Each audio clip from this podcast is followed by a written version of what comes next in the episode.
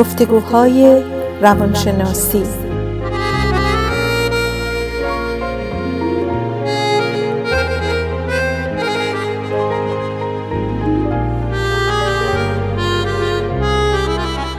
با دکتر سعیده ملک افزلی و دکتر شهرام اردلان.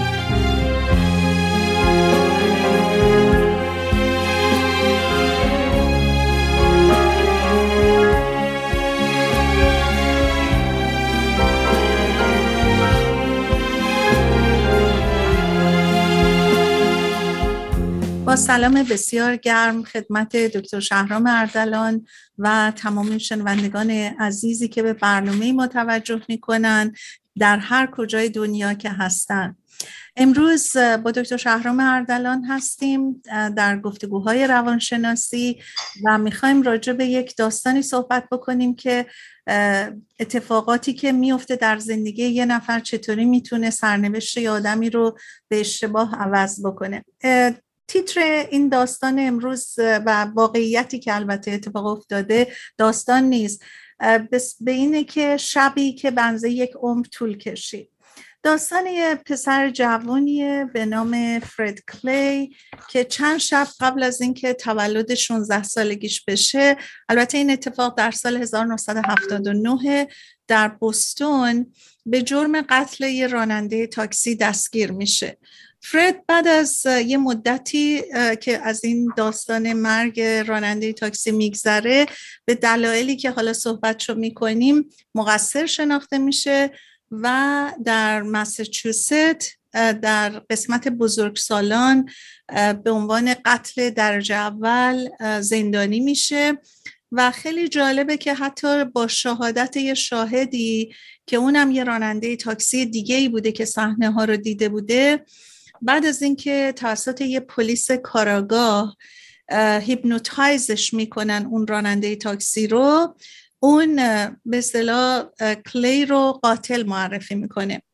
یه اشتباهی که در حقیقت تقلید از یکی از تکنیک های روانشناسی یعنی hypnotize کردن بوده به اشتباه زندگی یک جوانی رو برای تقریبا 38 سال در تاریکی و در غم برد. و مجرم شد بدون اینکه تقصیری داشته باشه.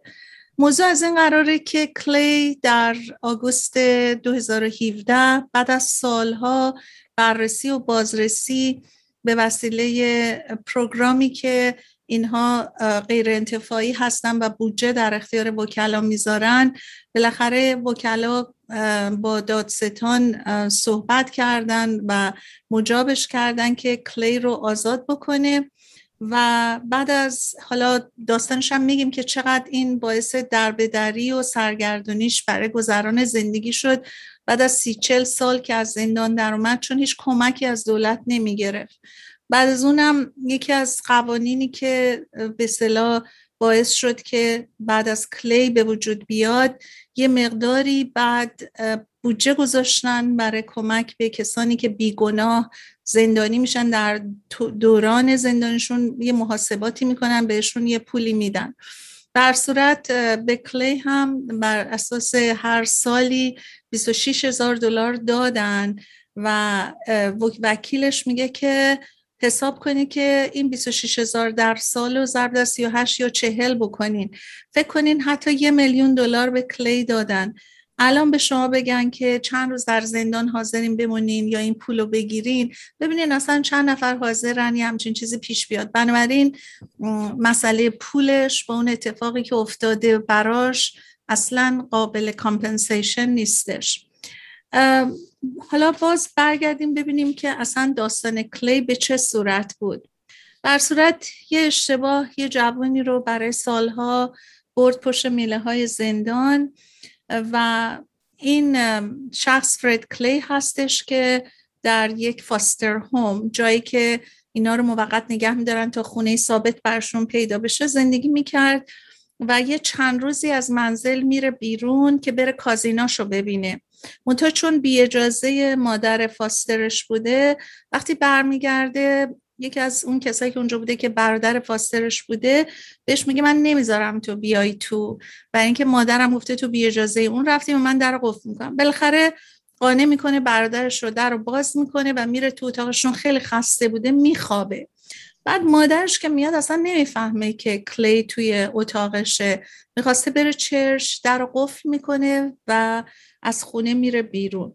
در طول این زمانی که کلی خواب بوده این اتفاق میفته و اتفاق هم به این صورت بوده که در همون زمان و یه مقداری شاید مثلا بعدتر از اون ساعتی که کلی اومده بوده خونه تو دانتان بوستون جایی که به محل به اصطلاح نبرد معروفه یه راننده تاکسی نشسته بوده و منتظر مسافر بوده. این همون کسیه که بعدا شهادت میده بر علیه فرد و این راننده تاکسی نگاه می‌کنه و می‌بینه چند تا سیاپوست جوون دارن به اصطلاح دنبال تاکسی هستن.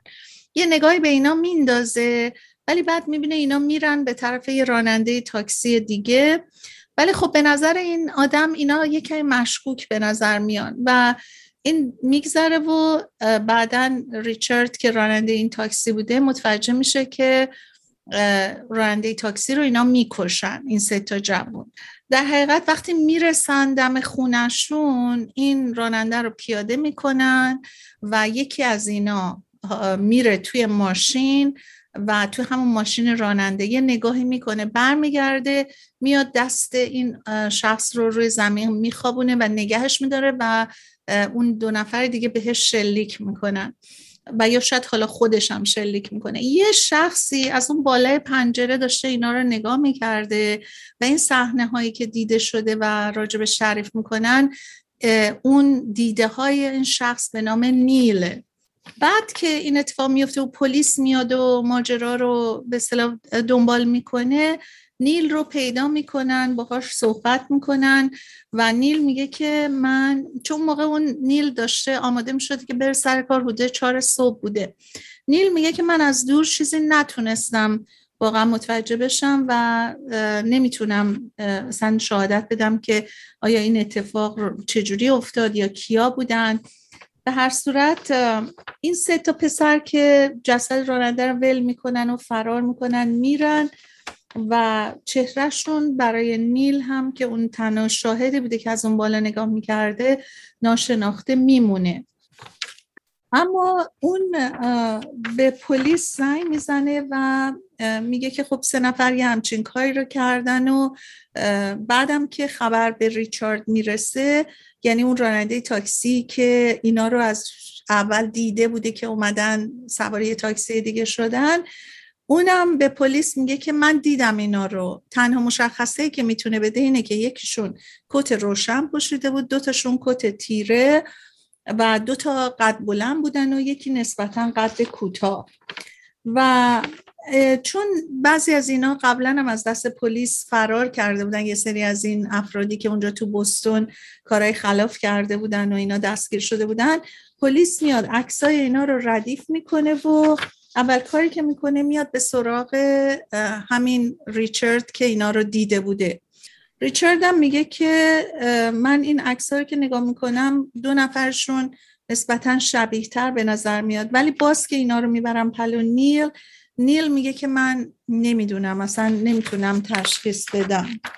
و به هر صورت یکی از این پلیسا که قبلا مثلا سه چهار جلسه هیپنوتیز کرده بوده و کار کرده بوده ریچارد راننده تاکسی رو میاره و میگه که من می‌خوام تو رو hypnotize بکنم که اون چیزی رو که دیدی بتونی به یاد بیاری و بتونی به ما کمک بکنی. در شخصی به نام پاتریک که همون پلیس کاراگاه اداره پلیس بوده میاد و ریچارد رو hypnotize می‌کنه. و بعد بهش میگه که وقتی که تو hypnotize بشی ما می‌تونیم به دقت بفهمیم که فرد اصلی که اون راننده تاکسی رو به نام جفری کشته کی بوده. در صورت این شخص میاد اون کاراگاه پلیس به ریچارد یه دونه حلقه نشون میده که روش یه نگین قرمز بوده و میگه که هم تو به این حلقه نگاه کن تا کم کم چشات محالود میشه و بعد هم تو که من میارمش پایین تو به اون تمرکز می‌کنی تا کم کم خود چشات بسته میشه. بعد شروع می‌کنه به شماره معکوس شمردن و از 20 میشمره تا یک و وقتی چشای ریچارد کاملا بسته میشه میگه حالا من بهت یه فیلم مستند نشون میدم تو اینو از تلویزیون تماشا می‌کنی و بعد می‌تونی به طور واضح ببینی که چه اتفاقی افتاده. این فیلم مستند, مستند حدود اون ساعتیه که تو اونجا بودی به ریچارد میگن و می‌تونی این سه نفر رو به وضوح ببینی. در این موقع ریچارد خیلی وحشت زده میشه و فریاد می‌زنه که اونا می‌خوان یه بلایی سر این راننده جفری بیارن کم کم بیدارش می‌کنن و دو نفر رو بهش نشون میدن. توی عکس ها یکیش همون فرد کلی بوده و یکی هم یه شخص دیگری. بعد قبل از اصلا داستان کلی در سال 1977 یه فیلمی که شما دکتر اردلان چون واقعا وقتی فیلم میاد وسط شما نمیشه ندیده باشین. این فیلم آدری روز رو که شما مطمئنم دیدین این اومده بوده بیرون این فیلم. در اون موقع hypnotize خیلی عمومیت پیدا کرده بوده و وسیله بوده بر پیدا کردن مجرم ها در این فیلم هم یک متخصصی با hypnosis مجرم رو پیدا می‌کنه ولی خب بعدا همه میگن خب این هالیوود بوده و فیلم بوده. ولی خب شروع هیپنوتیز کردن از سالهای خیلی قبل از سال 1897 پیش اومده بوده. در سالهای 60 پلیس شروع می‌کنه از تکنیک hypnotize کردن استفاده کنه و در بعضی از دادگاه ها مورد قبول بوده. در سال 1976 یه اتفاق خیلی جالبی که باعث شد اصلا بیشتر این هیپنوتیزم به اصطلاح رو بیاد یه راننده اتوبوس که اونو زنده دفن کرده بودن پیداش می‌کنن و با هیپنوتیزم می‌تونه شماره پلاک اونایی که دزدیده بودنش رو دفنش کرده بودن پیدا بکنن. ولی موضوع در مورد کلی قابل قبول نبود چون وکلا معتقد بودن که علم و انجام یه وسیله علمی به توسط یه متخصص خب از یک طرف قابل قبوله ولی اگه یه شخص نامتخصص بیاد این کارو بکنه اون چی میشه؟ بعدم هیپنوسیس تو اون سالا یه وسیله خیلی پاورفولی بود خیلی قوی بود بر پیدا کردن مجرم تو دادگاه های جنایی. و همون موقع ها هم یه موزه مورد بحثی بود برای خیلی از روانشناسا و در سال 1980 تقریبا غیر ممکن بود که بشه دیگه با هیپنوتیزم مجرم رو تعیین کنن. در حقیقت یکی از مطالب جالبی که ما قبل از شروع برنامه هم دکتر اردلان با هم داشتیم صحبت می‌کردیم حقیقتیه که در مموری یا خاطره زیر سوال میره و بسیاری از دادگاه ها در مورد هیپنوتیز به اصطلاح براشون سوال پیش اومده و مورد قبولشون یعنی برای خیلی ها مورد قبول نیست به خصوص روانشناسا. انعطاف پذیری memory توسط روانشناسان به اصطلاح زیر سوال میره و اینکه memory مثل یه فیلم وقایع رو مو به مو پخش نمی‌کنه. و با یکی از متخصصین روانشناس به نام سام سامر که در Tufts University تدریس می‌کنه صحبت می‌کنن. امروز تقریبا 17 دادگاه هنوز با همه این داستانا هیپنوسیس رو قبول داره. اجازه بدین یک بریکی بگیریم دکتر اردلان و برگردیم دنباله صحبتمون رو بکنیم.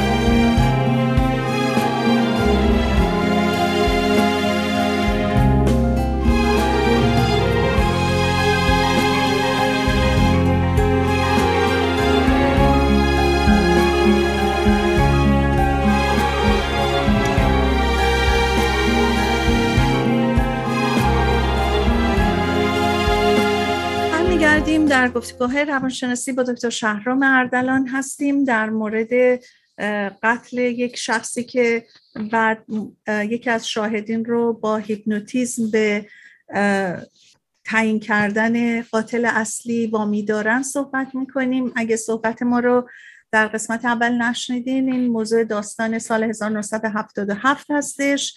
که چهل سال یه آدم بیگناه رو در زندان نگه میدارن و بعد معلوم میشه که بیگناه بوده.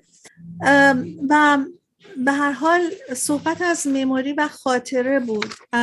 میگن که اگه اون صحنه رو دکتر سامر میگه اگه اون صحنه رو به موقع در مموریشون بتونن ستور کنن خب ما صحبت هم کردیم که شورت مموری در قسمت مخچه یه اتفاقات به صلاح scientifically میفته که این memory ها از short memory به long-term memory میره. ولی همش هم نمیره. یعنی مثل یک فیلم سینمایی نیستش که مو به مو ما بتونیم شاهد وقایعش باشیم. یه مقداری فاصله هایی تو این خاطره ها در ذهن میمونه که معمولا آدم این خاطره ها رو بدون این که متوجه باشن خودشون پر می‌کنن و این میره زیر سوال برای هیپنوتیزم. و متخصصین همطور که دکتر سامر میگن به این نتیجه رسیدن که مموری قابل دوباره سازیه. بنابراین آی ویتنس یا اون کسی که شاهد عینی بوده میره زیر سوال و اینکه مموری در حقیقت جایز الخطاست ما خاطراتمون با تصوراتمون و انتظاراتمون شکل می‌گیره و می‌تونه دوباره سازی بشه ولی ما مغزمون اون صحنه های مهم رو تصور می‌کنه که عینا ضبط کرده. و وقتی ما می‌خوایم اونا رو retrieve کنیم برشون گردونیم خاطرات ضبط شده رو ما در حقیقت به صورت که خودمون فکر می‌کنیم قبول, قبول می‌کنیم که به هر حال این اتفاق افتاده. ولی خیلی اشتباه ها صورت می‌گیره در موقع موقع retrieve کردن. و همطور که گفتیم اون فاصله هایی رو که ما خودمون متوجه نیستیم که چجوری ممکنه یادمون رفته باشه. یه جورای اونا رو پر می‌کنیم و اینکه چطور صحنه های اصلی اتفاقات به هر حال در ذهن ما ممکنه مونده باشه ولی اون صحنه های دیگر رو اضافه بهش می‌کنیم. وقتی به پلیس یا جواب فروشی بگین که این داستان مموری به این صورته اصلا نمی‌تونن قبول بکنن. براشون خیلی عجیبه. که ما داریم راجع به یک حقیقتی که scientific هستش این اتفاقی که در مغز میفته و این gap ی که باعث میشه تو memory اینه که ما بعضی از عدم عدالت ها رو حتی تو سیستمای جنایی و قضایی شاهد هستیم. و این برای هیئت jury هم دکتر سامر میگه موضوع بسیار مهمی هستش که بدونن و چیزای مورد سوال موثرتری رو بسط بکشن تا شاهدای عینی رو که در مقابل وقتی یک قاضی پرقدرت وای میستن ابهتش بالاخره اینا رو می‌گیره.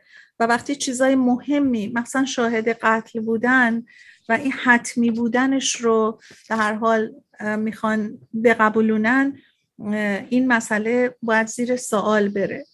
در مورد فرد کلی اون راننده تاکسی به هر حال یه شاهدی میشه که مطمئن میشه که قتل توسط فرد کلی قرار انجام شده و حتی بعد از چل سال هنوز مطمئنه.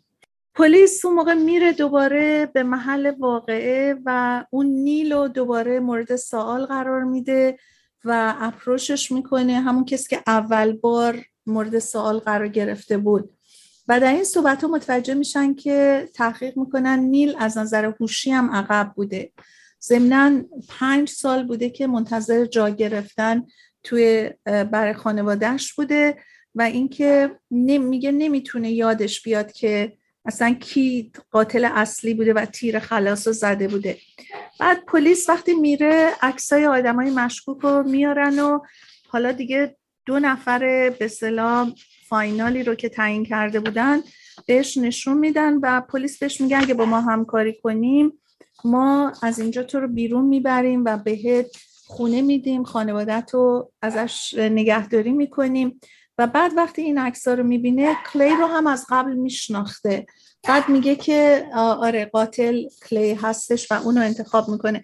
بعد این صحبت های نیل خیلی میره رو زیر سوال که اول اینکه چطور کسی که اولا هوش کافی نداشته اینکه از حالا می‌تونیم بگیم که شاید از اول ترسیده بوده کلیو میشناخته و نمی‌خواسته بگه که مثلا من اینو می‌شناسم. ولی اینکه چند بار میره زیر سوال و جواب نمی‌تونه بده بعد اینکه بهش قول خونه دادن می‌کنن. تمام اینا رو به اصطلاح وکلایی که دنبال کار کلی بودن اینا رو بیرون می‌کشن و بعد به هر صورت این باعث میشه که کلی در حقیقت میرن سراغش و وقتی که چون کلی هم به خاطر همون اتفاقی که افتاد که نبود و بی اجازه پاست پرنسش رفته بود از خونه بیرون اونو میندازن به جوونل هال. اونجا پلیس میاد و اینو می‌خواد و به جرم قتل اون رو دستگیر می‌کنن. من از اینجا موضوع صحبت رو دو کردلم میدم خدمت شما. خیلی متشکرم دکتر ملک افزلی برای توضیح دادن قسمت اول برنامه. من همینطور خواستم سلام خدمت شما و شنوندگان عزیز بکنم برنامه رو ادامه بدم. همینطور که داریم صحبت می‌کنیم خب این جالبی برنامه دلیلی که اینو خب من شما انتخاب کردیم اینی که چطور با اشتباه استفاده کردن از متدهای روانشناسی می‌تونه ضررهای آدم بزنه به اشخاص بیگناه و همینطور که خب در مورد چیزهای خوب روانشناسی ما صحبت می‌کنیم بعد در مورد چیزهای منفی هم صحبت کنیم و این یکی از اون چیزها هست که باید مواظب باشیم که استفاده نشه. برای من داستان رو ادامه میدم تا اونجا که گفتین پلیس میده به سراغ به اصطلاح فرد کلی. که همین که شما گفتین یک نوجوان بیگناه بوده در سن هنوز چند, چند, چند هفته بعد از 16 سالگیش در از دستگیر میشه. ولی البته من وقتی اینو میگم بیگناه دارم میگم بیگناه برای این قتل که حالا صحبتشو می‌کنیم چون گناه های دیگه داشته البته این شخص. ولی خب نه به اون شدت قتل که محکومش می‌کنن. از فرد کلی مصاحبه می‌کنن باهاش و ازش می‌پرسن میگن تو چطور یادته؟ میگه من چیزی که یادم اینی که یه کاراگاهانی وارد detectiveهای وارد به اصطلاح اون جایی که فرد کلی بوده میشن.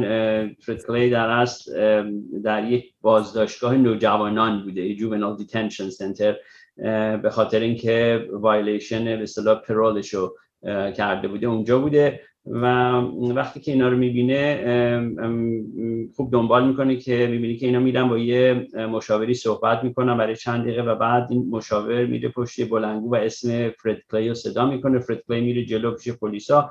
یکی بهشون میگه که تو فرد کلی هستی؟ میگه آره. و میگن که ما می‌خوایم تو رو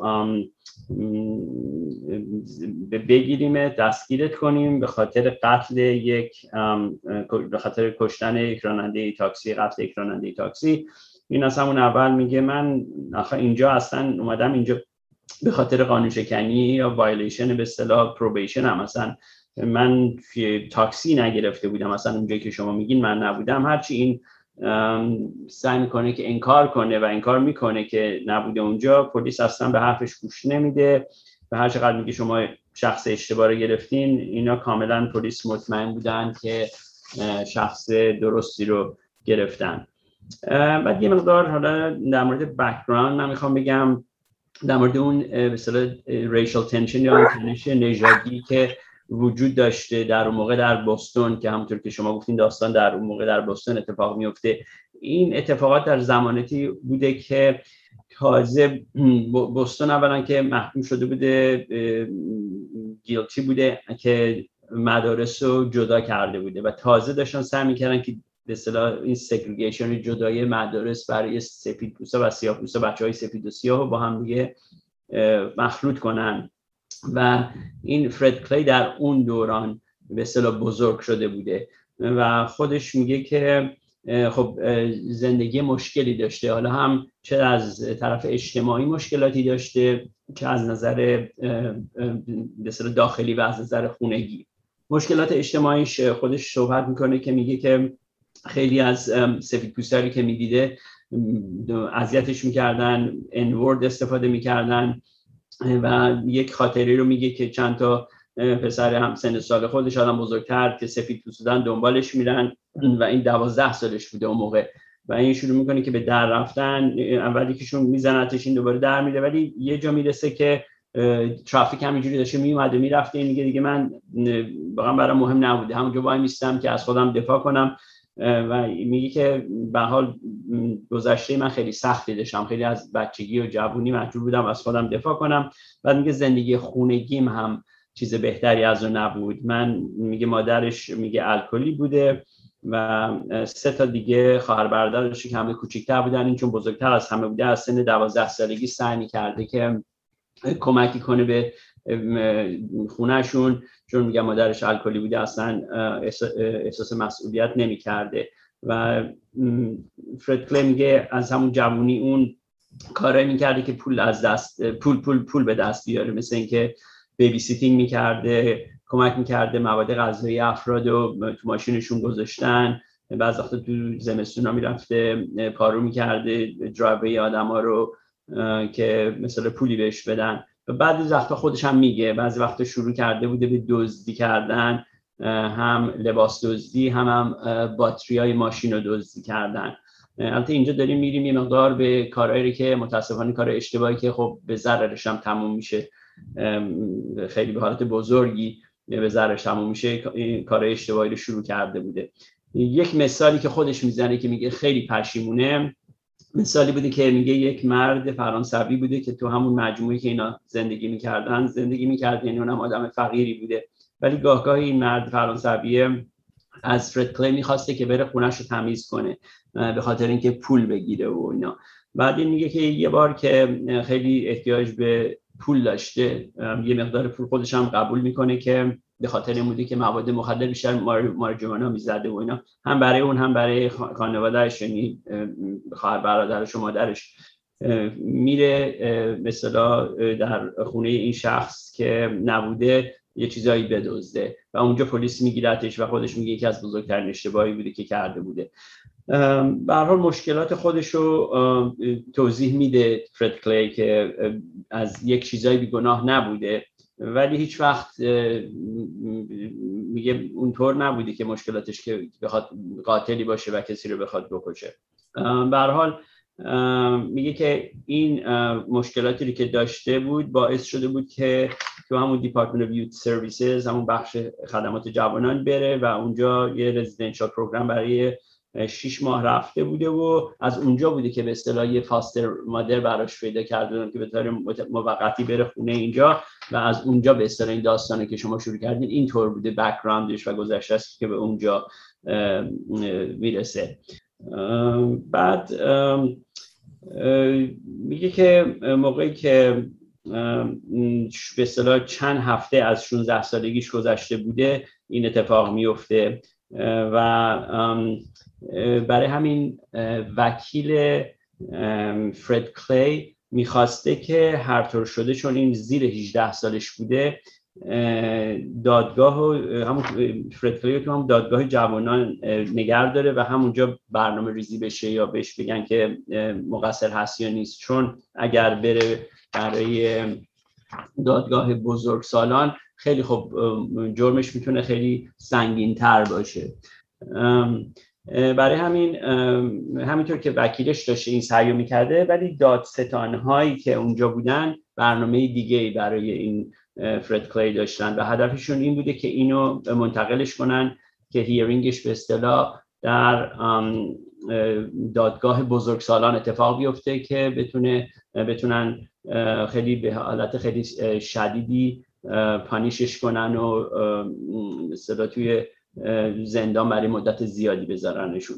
یکی از چیزهایی که استفاده می‌کنن تو این دادگاه نوجوان ها این بوده که تست رورشاک که همه ما psychologist ها روانشناسا خیلی وارد هستیم بهش که این inkblot test هست. همین لکه جوهر آدم حتما شنیدن خیلی از شنوندگان عزیز که توی صفحه های متفاوت هست. ده تا توی ده تا کارد نشون میدن به افراد و میگن که چی می‌بینی. و این باعث میشه که مثلا آدم این شخص رو بیشتر بشناسه. اینجاست که لازم است که توضیح بدیم این تست با وجود که می‌تونه خیلی کمکی بکنه که مثلا یک روانشناس مریض یا اشخاص رو بشناسه. هیچ وقت این تست برای این درست نشده بوده که به صورت تو فورنزیک سایکولوژی یا تصمیم بگیرن این نفر قاتل هست یا نه استفاده بشه و مثلا استفاده کردنش توی این دادگاه. خیلی قابل سوال بوده. ولی روانشناسی که این تست رو استفاده می‌کنه روی فرد کلی نتیجه رو این میگه که فرد کلی به اصطلاح خیلی افکار تویستد خیلی پیچ خورده ای داره و آدم خطرناکی هست. و روی این به اصطلاح رکامندیشن های این شخص وقتی که قاضی اینا رو میشنوه میگه که این فرد کلی اصلا یک نوجوان نیست این مثل حرکاتش مثل یک به بزرگساله و باید بره توی دادگاه بزرگسال ها اونجا به اصطلاح هیرینگش ادامه پیدا بکنه. من فکر کنم دکتر ملک افزلی رسیدیم به یه وقتی که شاید یک بریکی بخوایم بگیریم می‌خوایم بریک بگیریم بعد من بقیه رو ادامه میدم. خواهش می‌کنم حتما.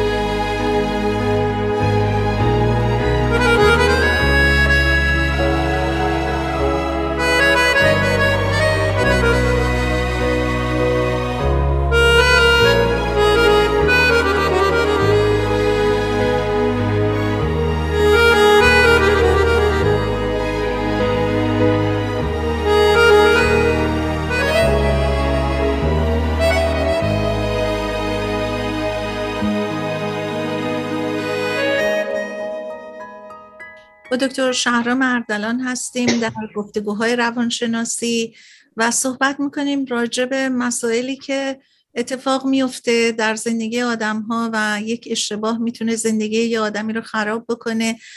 موضوعی که ما امروز مورد بحث قرار دادیم اگر تازه رادیاتون رو باز کردین و قسمت اول و دوم صحبت های ما رو نشنیدین در مورد یک جوانیه که به اشتباه دستگیر میشه. چهل سال تقریبا در زندان بوده سی و تا چهل سال و بعد بیگناهیش ثابت میشه و میاد بیرون.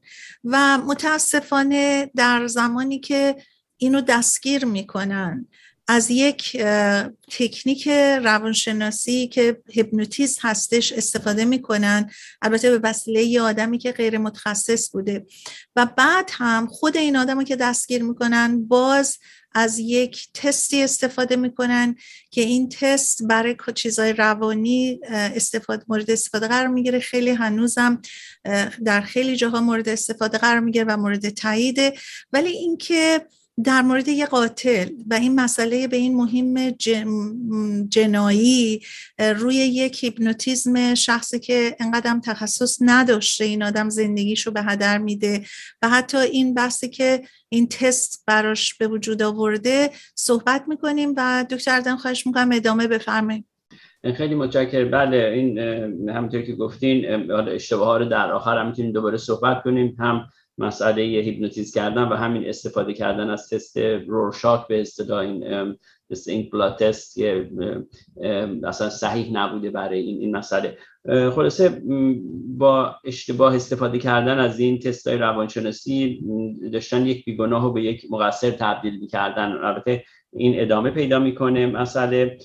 چون یه مقدار هم باید فکر کنیم که نه تنها خب تست های روانشناسی رو استفاده کردن جوری و آدم های هرایت جوری هم یه چیزای دیگه که در اون موقع میگن نگاه می‌کردن به اون جو به اصطلاح سوسایتی طوری که بوده. اینکه بچه های سیاه پوست رو در موقع واقعا به عنوان یک پراپرتی حساب می‌کردن و به اون صورت به عنوان یک انسان استفاده نمی‌کردن. یعنی می‌گفتن که زنهای سیاه میباست بچه های سیاه رو به دنیا بیارن که یه باید من پاوری باشن کمکی کنن به سفید پوستا به اصطلاح. و برای همین یه مقدار متاسفانه روی این مسئله نژادی هم خیلی مهم بوده این این, این تصمیم گیری ها. وقتی که دادگاه ادامه پیدا می‌کنه همونطور که شما گفتین یکی از کسایی که میارن شهادت بده نیل بوده که شخصی بوده که زر هوشی به پایین بوده. ولی با همون کورژن و با فشاری که روش میارن پلیس و اینا وادارش می‌کنن که بگه که این کلی به فرد کلی مقصر فرد کلی میگه که وقتی که نیل داشته صحبت می‌کرده یه طوری می‌گفته که کسی که به اصطلاح کشته شات کرده تیر زده به این راننده تاکسی دست چپ بوده. بعد میگه من راست دست هستم.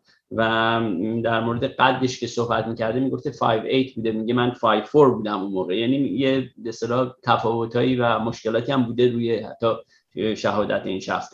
مهمتر از همه وقتی که فاستر مادر فرد میاد صحبت می‌کنه فرد کلی میگه که این خونه بوده. اصلا در من قفل کرده بودم از سو که نمی‌تونسته باز بکنه. و این چیز خب خیلی مهمی هست.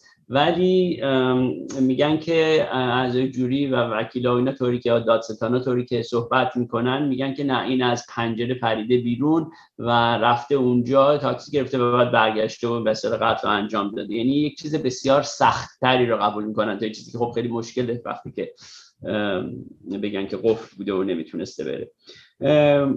فرد کلی میگه همونطور که محاکمه داشته پیش می‌رفته من یه حال احساسی داشتم که کارم به زندان می‌رسه چون اینطور که داشتن بر علیه من اینقدر همه صحبت می‌کنن و اینا. بعد میگه که خیلی وقتا آدما می‌خوان حقیقت رو بشنون میگن ولی وقتی که حقیقت آدم بهشون میگه انگار که اونا نمی‌خوان گوش کنن. بعد یکی دیگه از مشکلات دیگه هم که میگن تو این مسئله بوده که چرا احساس پشیمونی اون حالت گیلت و اینا مثلا نمی‌کرده. ریمورس به اصطلاح نشون نمی‌داده و خب میگن خیلی سخته برای کسی واقعا گناهکار نباشه و بخواد احساس پشیمونی بکنه. خلاصه در 17 سالگی فرد کای افکتیولی به محکوم برای حبس ابد میشه. و خب یک مثلا سنتنس بسیار خیلی سختی بوده برای اون موقع. بعد فردکای میره زندان. وقتی که وارد زندان میشه مقدار صحبت کنیم در مورد روزایی تو زندانش. یکی از مشکلاتی که داشته چون توی زندان می‌گفتن برای حبس ابد اونجاست و هیچ شانسی برای ریهابیلیتیشن به نداره برنامه آموزشی بهش اجازه ندادن که شرکت کنه. چون می‌گفتن که فایده ای نداره اینکه به حال نخواهد اومد بیرون. ولی این خودش رو بالاخره علاقه نشون میده و چند تا از این برنامه میره و یه مقدار یه چیزایی یاد می‌گیره که بهش کمک می‌کنه. همینجوری چند هم دوست پیدا می‌کنه. یک همینجوری که صحبت می‌کرده با دوستاش آرزوهاشون رو با هم دیگه صحبت می‌کنن. میگه یکی از آرزوهایی که همه داشتیم که بریم یه زمانی چت بازی وقتی که اگر اگه آزاد بودیم چت بازی که از چیزایی بودی که اینا صحبتشو می‌کردن.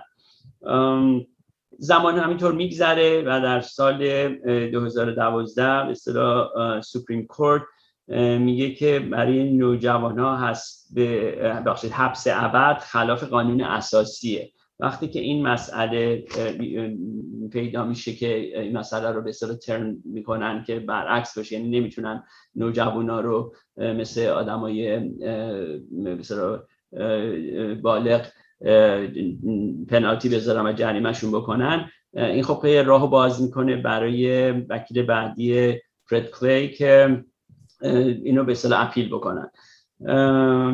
و وقتی که فرد کلی مثلا واجد شرایط میشه که پرول بیاد و اینا خیلی خوشحال میشه. وکیل خیلی خوبی می‌گیره. و به کاری به طوری می‌رسه که اینا وقتی که در سال 2017 خیلی طول می‌کشه در سال 2012 اون قانون رو Supreme Court می‌ذاره در سال 2015 وکیل کمکش می‌کنه در سال 2017 همین چیزی که شما هم گفتین خلاصه اینا می‌رسن به یه hearing ولی چیزی که میشه قبول می‌کنن اصلا دادستان و اصلا دادگاه که به قدری مشکل داشته برنامه فرد کلی یعنی طوری که محکومش کردن. اصلا میگن trial دوم مثلا دادگاه دوم لازم نیست. اصلا تمام چیز دادگاه اول رو میگن اینقدر مشکلات زیادی توش بوده. تمام پنالتیاشو به صورت صرف نظر می‌کنن و به عنوان یک شخص آزاد رهاش می‌کنن. که خب خیلی آزادی بزرگی بوده و خلاصه بعد از 38 سال که تو زندان بوده آزاد میشه. ایالت ماساچوست بهش شما اول یک میلیون دلار میدن و بعد از اینکه آزاد میشه فرد میگه هر موقع که آزاد آزاد هستم و از خونه میرم بیرون احساس می‌کنم که یه چیزی می‌خواد منو برگردونه و همیشه میگه خیلی ترس دارم. و از این طرف هم میگه شاید زندان منو نجات داده. به مثبت می‌خواد به این مسئله نگاه کنه. بعدش هم میگه که در مورد حالت بلک لاویز مدر داشت صحبت می‌کنه که خیلی از سیاه ها مرده بودن. این خودشو با خوششانس می‌دونه که نمرده. و یکی از کارهایی که می‌کنه چون در مورد چت بازی صحبت کرده بوده میگه دو بار میره چت بازی بار اول به خاطر آرزوهایی که زندانی دیگه داشته و خودش با اونا بوده و موقع میره به یاد اونا. و بار دوم خودش میره برای خودش چت بازی و خیلی لذت می‌بره و چت بازی رو با زندگیش مقایسه می‌کنه. میگه وقتی اون لحظه که شما رو پرد می‌کنن از هواپیما یا خودتون پرد میشین رها میشین نمی‌دونید واقعا چی می چه اتفاقی خواهد افتاد. گفت مثل زندگی خودش الان واقعا نمی‌دونه چه اتفاقی خواهد افتاد ولی می‌خواد اینجوی بکنه لذت ببره اون اون رایدو.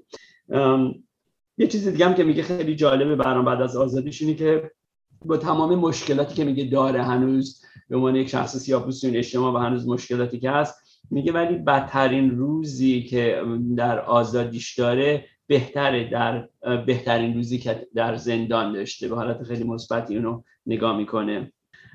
بعد یه مقدار خلاصه صحبتی که می‌خوام تموم کنیم و بعد حالا ادامه بدیم در یک چیز دیگه. دو, دو, دو چیزی که خیلی میگم این مسئله اشکال داشته یکی همون حالت هیپنوسیس بوده یکی هم استفاده کردن از کارتای روشاک که الان هیچکی واقعا استفاده نمی‌کنه. اون موقع خب خیلی استفاده کردن و تو محکوم کردن این فتوای مستقیما استفاده بوده. ولی یکی از چیزایی که هنوز استفاده میشه این lack of remorse به که احساس پشیمونی نکردن. و خیلی مهم آدم می‌دونه اگه یه نفر واقعا بیگناه باشه خیلی سخته. احساس پشیمونی کنه.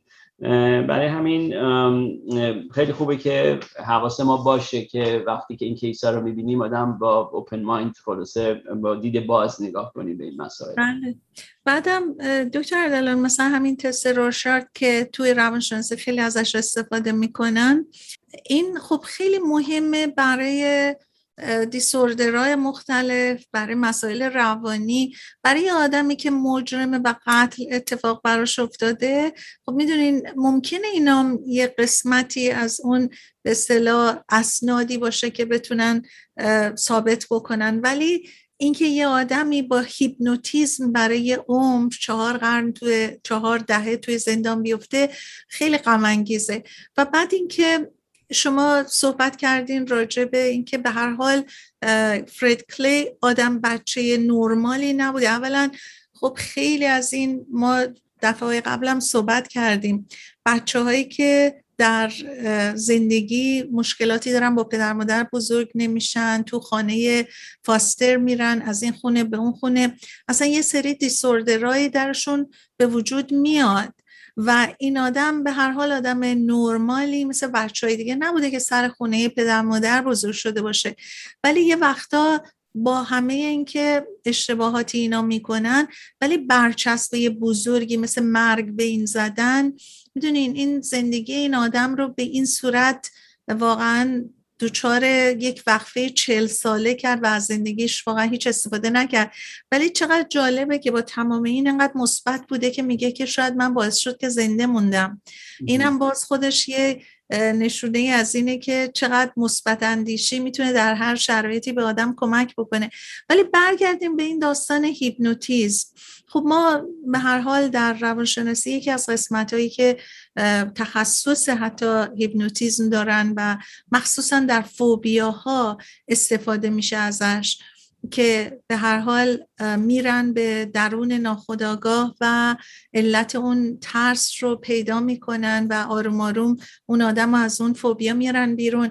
ولی خیلی جالبه که برای یک مسئله جنایی از هیپنوتیزم استفاده کردن و اون هم به این صورت که در حقیقت نه تنها با یه شخصی انجام شده که متخصص نبوده بلکه ظاهرا با نشون دادن عکسای یه سری آدمایی که متهمای قبلی بودن. یعنی اینا تقریبا مثل این میمونه که شما رو بذارن تو یک به اصطلاح زمینه که دیگه بین یه چند نفر یکی رو انتخاب بکنین. خب همه اینا برای دادگاه های مختلف برای وکلا یه مقداری در مورد کلی رفت زیر سوال. ولی جالبه که به هر حال روانشناسی همینطور که شما گفتین می‌تونه در بعضی جاها خیلی مفید واقع بشه ولی در بعضی جاها چجوری به ضرر؟ بله درسته. خب در این این مورد در مورد هیپنوتیزم داشتیم صحبت کردیم که از چیزایی که خب مهمه که شاید شنوندگان عزیز بدونن اینه که به صورت حافظه آدما بهتر نمیشه با هیپنوتیزم. یعنی هر چی که داشتن در همون موقع یا داشتن یا نداشتن. مثلا همین case نیل یکی از کسایی که شهادت میده اما اول گفتین وقتی یک دو سه بار این گفته من واقعا یادم نمیاد یادش نمیاد. ولی متاسفانه چیزی که میشه با حالا هیپنوتیزم کردن که نتونستن اونم خوب هیپنوتیزم کنن چون گفتن شاید ضریب هوشش خیلی بالا نباشه و برای همین نتونسته خوب subject خوبی نبوده به اصطلاح. ولی می‌تونن به اصطلاح یه چیزا رو بذارن تو افکار آدما.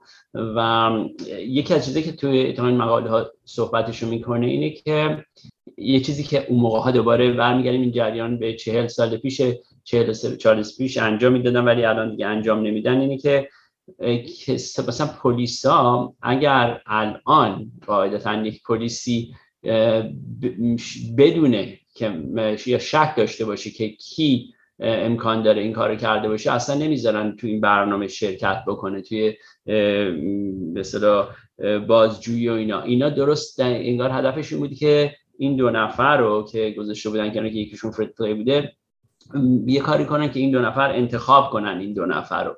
و خب این اصلا کار درستی مسلما نبوده.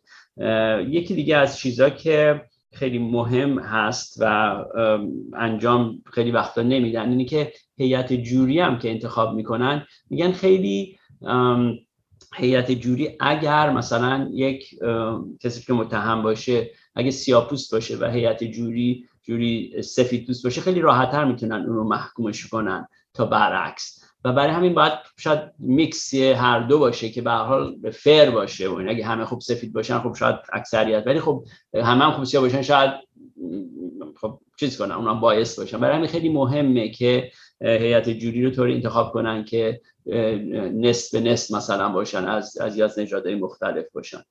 این مطلب که شما گفتین راجع به نژاد هم نیل هم ریچارد که شهادت دادن هر دوشون سفید پوست بودن. و یه چیز دیگه ای که خیلی جالبه اینه که کسایی که پوستشون نژادشون متفاوته قوه تشخیصشون راجع به نژاد دیگه ضعیفتره. و این تو این صحبت بودش. من داشتم اتفاقا اینو به اصطلاح برمیگردوندم به خودمون. ما مثلا وقتی که نژاد مثل خودمون رو یا مشابه خودمون رو می‌بینیم خیلی راحت تفاوت قیافه ها رو تشخیص میدیم. ولی اگه به ما یه نژاد دیگه رو نشون بدن خیلی سختتر می‌تونیم تفاوتاشون رو تشخیص بدیم که به صورت مطمئنی مثلا بگیم این نبود این بود یا می‌دونین. اینه که اینم یه مطلب خیلی مهمی بود که تو این دادگاه برای وکلا مطرح شد و بعد از اون هم خیلی توجه کردن که اون کسایی که شهادت میدن در مورد مثلا سفید پوست یا سیاه پوست هم نژاد خودشون اگه باشن خب قوه تشخیصشون قوی تره. بله کاملا درسته یه چیز دیگه هم که شما گفتین و من می‌خواستم این بیشتر در, در موردش صحبت کنم این عوض شدن یا شاید ترانسفورمیشن مثلا یا بهتر شدن کاراکتر فرد کلی. چون با وجودی که خب به هر حال برای قتل این کارو نکرده بود و قاتل نبود خب مشکلاتی داشته تو زندگیش و خب تونسته بود در مدتی که تو زندان بوده خودش رو واقعا بهتر کنه و این توی داستان خیلی جالب بودم که می‌خونه. یکی از موقعی که به اصطلاح hearingش میشه بعد از سی خورده سال سی و هشت سال چقدر یکی از کسایی که میره اینو گوش کنه برادر این راننده تاکسی بوده که کشته شده بوده. و این میگه که من خودش میگه که من وقتی که رفتم تو این hearing به اصطلاح بفهم میگه کاملا با دیدی رفته بودم که این قاتل برادر منه و سعی ما باید بکنیم که اینو نگهش داریم. و خودش میگه وقتی که شنیدم حرفاشو طوری که حرف زد و کارهایی که کرده بود حتی تو زندان متوجه شدم که این نمی‌تونسته واقعا قاتل برادر من باشه. یعنی همین که شما گفتین چقدر خودش کار کرده بوده و چقدر خوب به حال بکنم در اینکه یک آدم بیگناهی بوده رو خوب نشون میده و این حداقل برادر این کسی که کشته شده بوده قبول قبول می‌کنه. و یک چیز دیگه هم که شاید ما باید بگیم این این بوده که شاید دلیل این که نخواستن ترایل دوم بشه یک شخص دیگر رو پیدا کرده بودن که چند وقت بعد از اینکه این قتل اتفاق میفته خیلی مشخصاتی که داده بودن. یک شخص سیاپوست دیگه که آرم درابری داشته با تفنگ به اصطلاح یه جا رو دزدی می‌کنه. چپ دست بوده و قدش هم 5'8 بوده. یعنی کسای دیگه هم بودن که خیلی بیشتر می‌تونستن مشکوک باشن تا این این شخص فرد کلی بله و خب جای تاسفی که ما در زمان خود زندگی عادیمون متوجه میشیم که چقدر آدمای بیگناه بعضی وقتا میرن به جاهایی که واقعا تمام عمرشون رو به هدر میدن و بر سر شاید مثلا یک انتقام جویی یا مثلا خب به هر حال پلیس هم قدرت های خودشون رو دارن. شاید مثلا این جزء کسایی بوده که قبلا کارهای خلاف می‌کرده.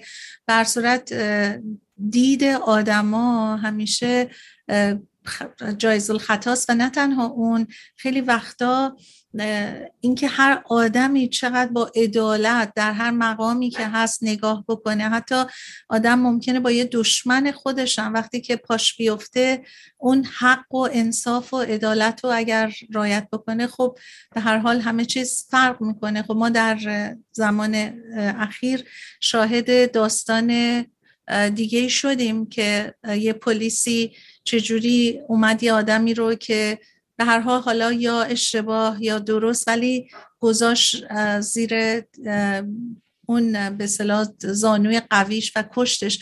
به هر حال این داستان همیشه اتفاق میفته متاسفانه نژاد این داستان نژاد پرستی و ضدیت با نژاد هم همیشه یه جوری در تاریخ بوده و هست و امیدواریم که به زودی بتونیم شاهد تغییرات بزرگتری در این رابطه بشیم. بر صورت وقتمون الان دیگه به پایان رسیده دکتر دلان. خیلی ممنون از توضیحاتتون. اگر صحبتی ندارین با شنوندههای عزیزمون خداحافظی بکنیم. ما هفته آینده برمیگردیم و در گفتگوهای روانشناسی داستانه ها و موضوعات دیگر روز یا مسائل روانشناسی رو با هم صحبت می‌کنیم. شما رو به خدای بزرگ میسپاریم و امیدواریم که هفته بسیار خوشی رو داشته باشین. Thank you.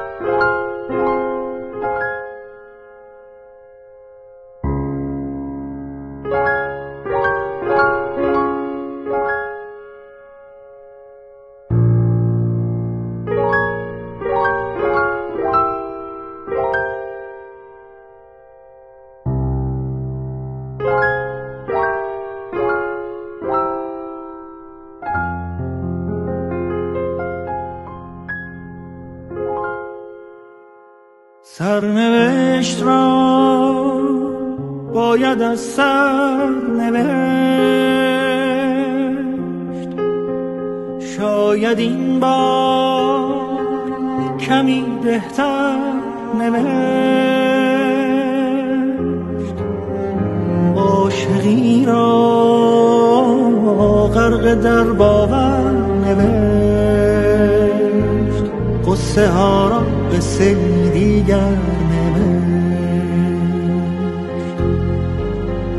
از کجا این باور آمد که گفت گر رود سر بر نگردد سر؟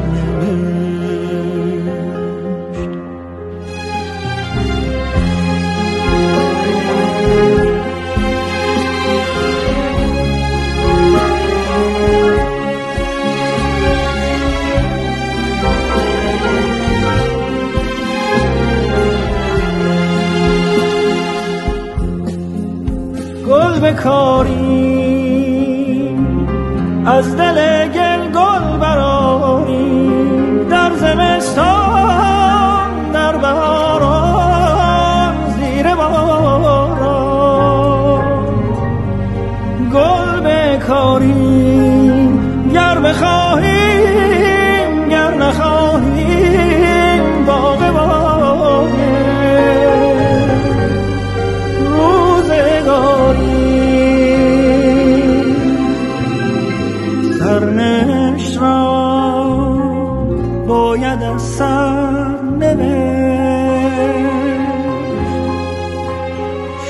شاید این بار کمی بهتر نوشت عاشقی را غرق در باور نوشت. قصه ها را قصه دیگر نوشت. از کجا این باور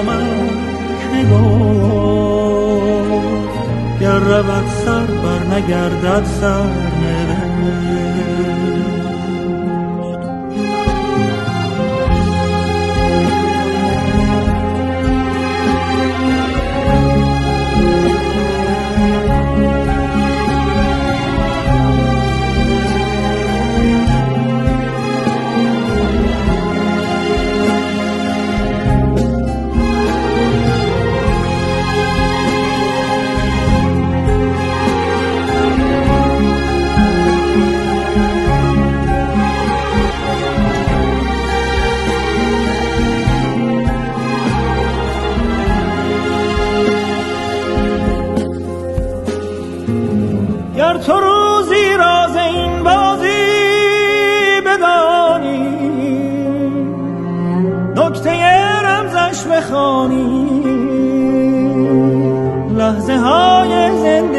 چون موج دریاست گرچه سرد و سخت زیباست. موج این دریا گرد از سر گذشته سر نوشتت سر گذشته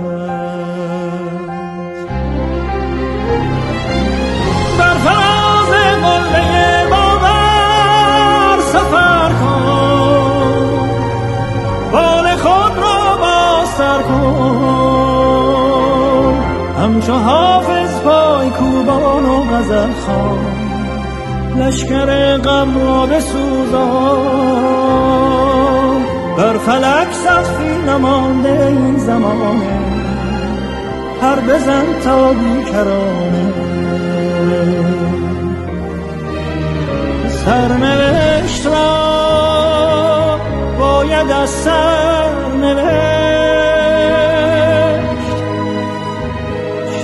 شاید این با کمی بهتر نوشت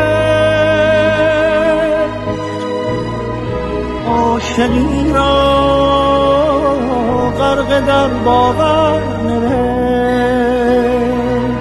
قصه ها را به سیری گر از کجا این باور آمد؟ نگاه گر رود سر بر نگردد سر نوشت.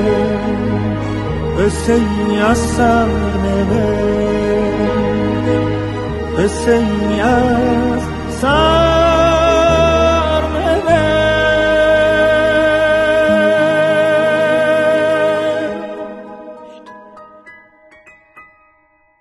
رادیو بامداد صدای ما و شما با زبانی آشنا.